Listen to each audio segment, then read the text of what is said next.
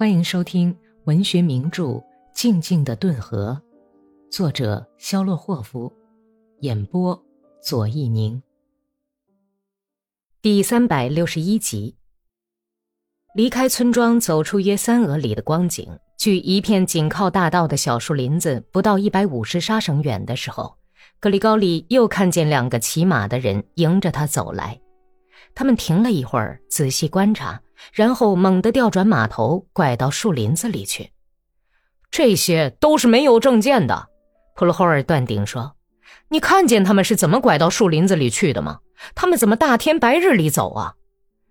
又有几个人一看见格里高利和普罗霍尔，就走下大道，急忙躲藏起来。一个上了点年纪、偷偷往家里逃的哥萨克步兵，一头扎进向日葵地里，像兔子伏在地笼里藏了起来。普罗霍尔走过他旁边时，在马凳上站起来喊道：“喂，老乡，你藏的可太不妙了！脑袋藏起来了，可是这屁股却露在外面。”他故意装出凶狠的样子，突然大声喊。喂，滚出来！拿出证件书来看看。等到那个哥萨克跳起来，弯着腰在向日葵地飞奔逃跑的时候，普罗霍尔可着嗓子哈哈大笑起来，策马要去追赶。但是格里高利拦住了他：“别胡闹，叫他见鬼去吧！就这样，他也非跑得累垮了不可。你再一追，准会把他吓死。”你说什么呀？你就是带着猎狗也追不上他。他现在一口气儿就能跑出十俄里去，你看他在向日葵地里跑得有多快呀！在这种时候，从哪儿来的这么大的劲儿啊？真是不可捉摸。对逃兵总是看不顺眼的普罗霍尔说：“简直是成群结队的逃跑了，看他们就像是从口袋里倒出来的似的。看吧，潘特莱维奇，也许很快就只剩咱们俩来坚守阵地了。”格里高利走得离前线越近。顿河军土崩瓦解的不祥景象就越是触目惊心。土崩瓦解正是从用叛军补充了顿河军，在北方战线获得巨大胜利的时候开始的。顿河军的一些部队这时不仅已经不能进行具有决定性意义的进攻，摧毁敌人的抵抗，就连自身也已经受不住像样的进攻了。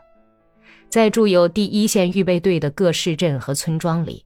军官们整日的酗酒，各类辎重队的车辆都装满了抢劫来的还没有运送到后方去的财物，各部队严重减员，高达百分之四十。哥萨克们擅自离队回家休假，加尔梅克人组成的惩罚队在草原上巡逻搜捕，但已经无力遏制开小差的汹涌洪流。哥萨克在被占领的萨拉托夫省的村庄里，以外国领土的征服者自居。抢掠居民、奸淫妇女、焚毁粮食、屠杀牲畜，部队补充了许多毛头小伙子和五十多岁的老头子。在进攻连队中，士兵公开的谈论不愿再打仗；而在投到沃罗涅什方面的那些部队中，哥萨克们拒绝服从军官的命令。据说，在前沿阵地上杀害军官的事情已经屡有发生。黄昏时分。格里高利在离巴勒绍夫不远的一个小村子里停下来过夜，由老兵组成的第四独立预备兵连和塔甘罗格团的工兵连住满了村子里所有的住房。格里高利费了很多时间去寻找住宿的地方。本来他们可以跟往常一样在野外过夜，但是入夜后下起雨来，而且普罗霍尔的疟疾发作起来，浑身直哆嗦，所以非得在屋子里过夜不可。村口上，在一所杨树围绕的大宅子旁边，扔着一辆被炮弹打坏的装甲汽车。格里高利走过装甲汽车时，看到写在草绿色的装甲上还没有涂掉的标语：“打死白鬼。”下面一点写着“凶猛号”。马匹在院子里的拴马桩边打着响鼻，传来阵阵的人语声。屋子后面的果园里篝火熊熊。绿树梢头烟雾弥漫，火堆边火光照耀着的哥萨克的身影在晃动，风从火堆上吹来一股股燃烧干草和烧焦的猪毛气味格里高利下了马，走进屋子。哪位是主人呢？他走进一间低矮的、挤满了人的屋子，问：“我，您有什么事儿啊？”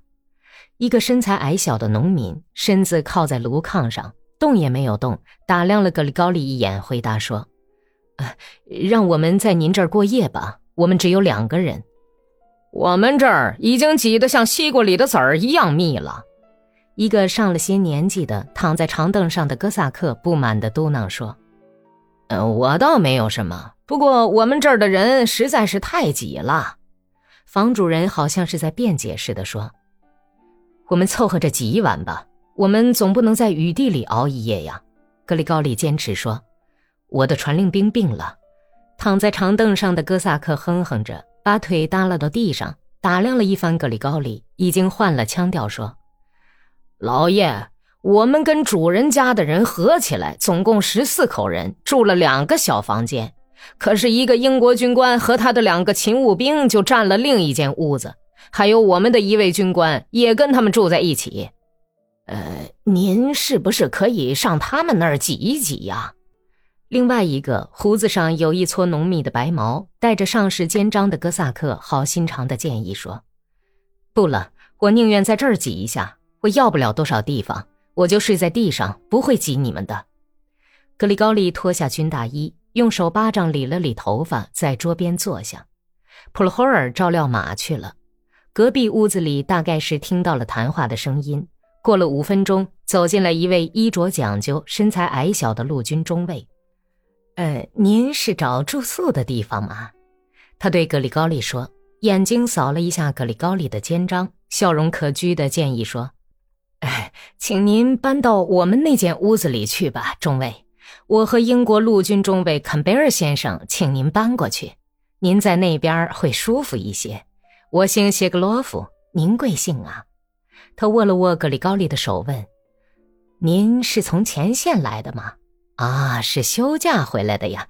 请吧，请吧，我们很愿意招待招待您。您大概饿了吧？我们那里很有些可以招待您的东西。”陆军中尉的浅绿色上等呢料的直领军服上挂着一枚军官十字章，小脑袋上的发缝分得非常规矩。靴子擦得锃光乌亮，黝黑光滑的脸刮得很干净。